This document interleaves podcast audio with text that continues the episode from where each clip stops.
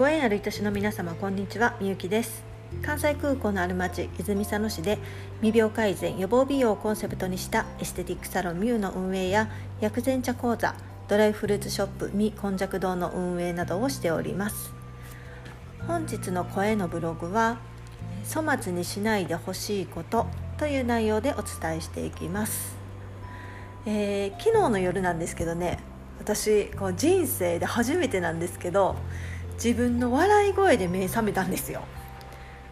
しかも2回。びっくりしましたよね。笑い声で目覚めるって本当に初めてやったんでね、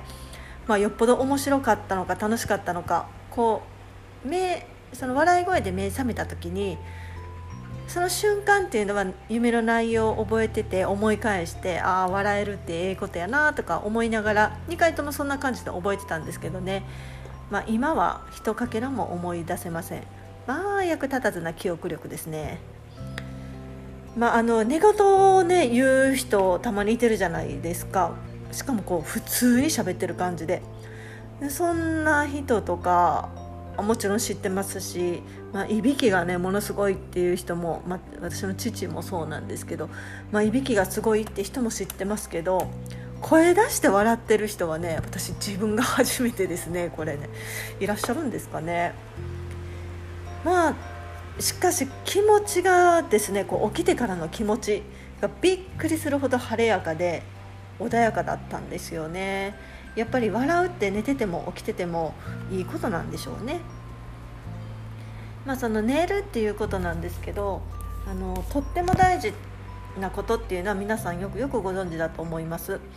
こう寝るのが遅くなったりとか寝る時間が短くなったりってするとやっぱりこう太りやすかったり肌荒れしたり免疫力下がる便秘になるよイライラするとかね聞かれたこと多いと思うんですけどもこう寝ることを粗末にしたことでこうもたらされる悪の結果というか悪いことっ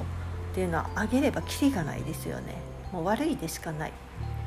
そんな睡眠なんですけど、えー、私が最近気になってることなんですけどね小さいお子様の寝る時間がすごい遅くなってきてるんじゃないかなっていうふうに思います。まあねあの我が家のご近所さんもそうなんですけれどもお子様をねお風呂に入れられてる時間が、まあ、22時台っていうのはザラというかそれが普通ですもんね。で23時ぐらい夜の11時ぐらいにお風呂が沸き上がりましたっていうあの自動音声ですよね。あれが聞こえてくることもねまあまあ多いんですよね。まあ、あの今ね暑くなってきてるからまだ開けるじゃないですか。だからもう聞くつもりなくってもどうしても聞こえてきてしまうんですよ。で、まあ、そもそもの大前提大前提としてもうそれぞれのご家庭の事情があるっていうことは重々承知してます。それはもう重々承知してます私がもう勝手に心配してるだけですそれでもねやっぱり乳児だとか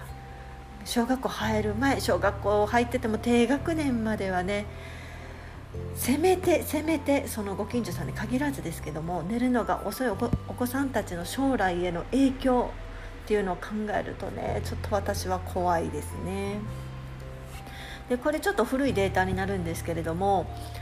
平成12年なのでめっちゃ古いですよね。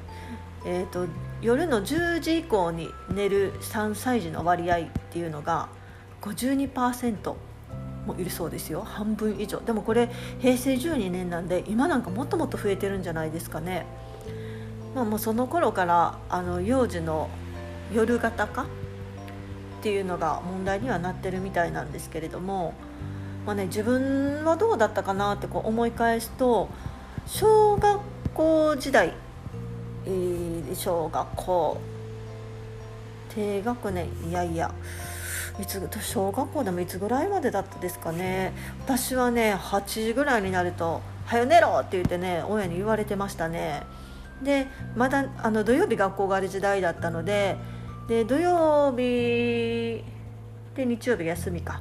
で土曜日だけは次の日休みやからって言ってねちょっとちょっとぐらい遅くても大丈夫やったような気はするんですけどでも8時だよ全員集合を最後まで見ることってなかなかできなかったと思いますね確か途中見てる途中で「早寝ろ!」って怒られてた気するんですよねなんかもうとてつもなく早くなく寝かされてた記憶しかないって感じですかねですけどあの今はね働くお母さんも多いですしここまで極端でなくてもいいというかここまで早くっていうのはちょっと難しいんじゃないかなと思うんですがあの何を心配するかっていうとね寝ている時に一番分泌されてるのが成長ホルモンなんですよね。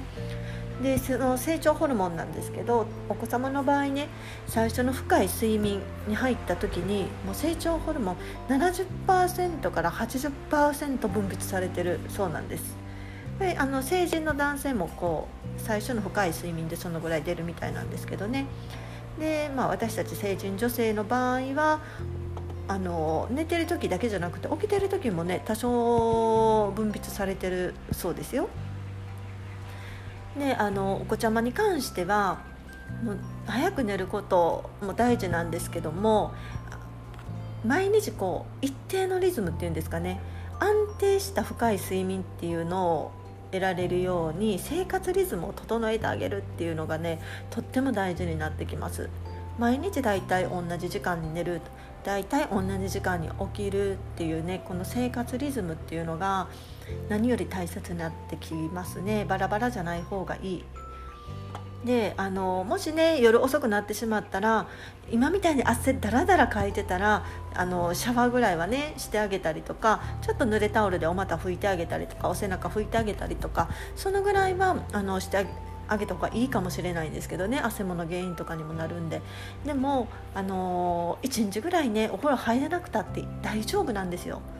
もうそれよりも早く寝かせてあげた方がいい。もう早く寝かせてあげてほしい。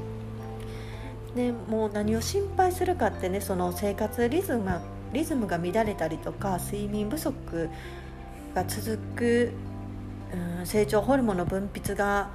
少ない。っていうのはやっぱり神経の発達にも影響しますしあとは行動機能とかねの発達にも影響しますし一番心配なのは問題行動を起こしちゃうことが多くなるんです引。きこもったり攻撃性が強かったり恐怖とか不安とかを感じやすかったりとかね感触を起こしたりとかもうあの社会性がなくなるっていうんですかね。まあ、これとあとお子さんの肥満リスクもそうなんですけど、まあ、そういうことに影響するっていう報告もあるんですよね。まあ、ご多分に漏れずというかあのご近所さんのお子ちゃまもね感触を起こしてることが多いんですけれどもでもこれはあの親とか周りの大人が気をつけてあげれることなんじゃないかなって思います。もうあの大前提としてさっきも言いましたけどもそれぞれのご家庭の事情があるっていうのはもう大前提です。でもねやっぱり何事も生き様なんですよね。こう生き様っていうかあの生活スタイル。そこがねやっぱり体型とか体質だけじゃなくって人格形成にも関わってきます。でお子ちゃまはねやっぱり小さいので自分の生活スタイルとか自分の生活のリズムっていうのは作れません。自分では。やっぱり親に合わせてるというか合わせざるを得ないというか。なのでねやっぱり周りの大人たちっていうのが協力してあげれたらいいなっていうふうにつくづく最近思っております。今日も私笑える夢が見てみたいもんですね。それでは皆様この後も素敵なお時間をお過ごしください。ではまた次回。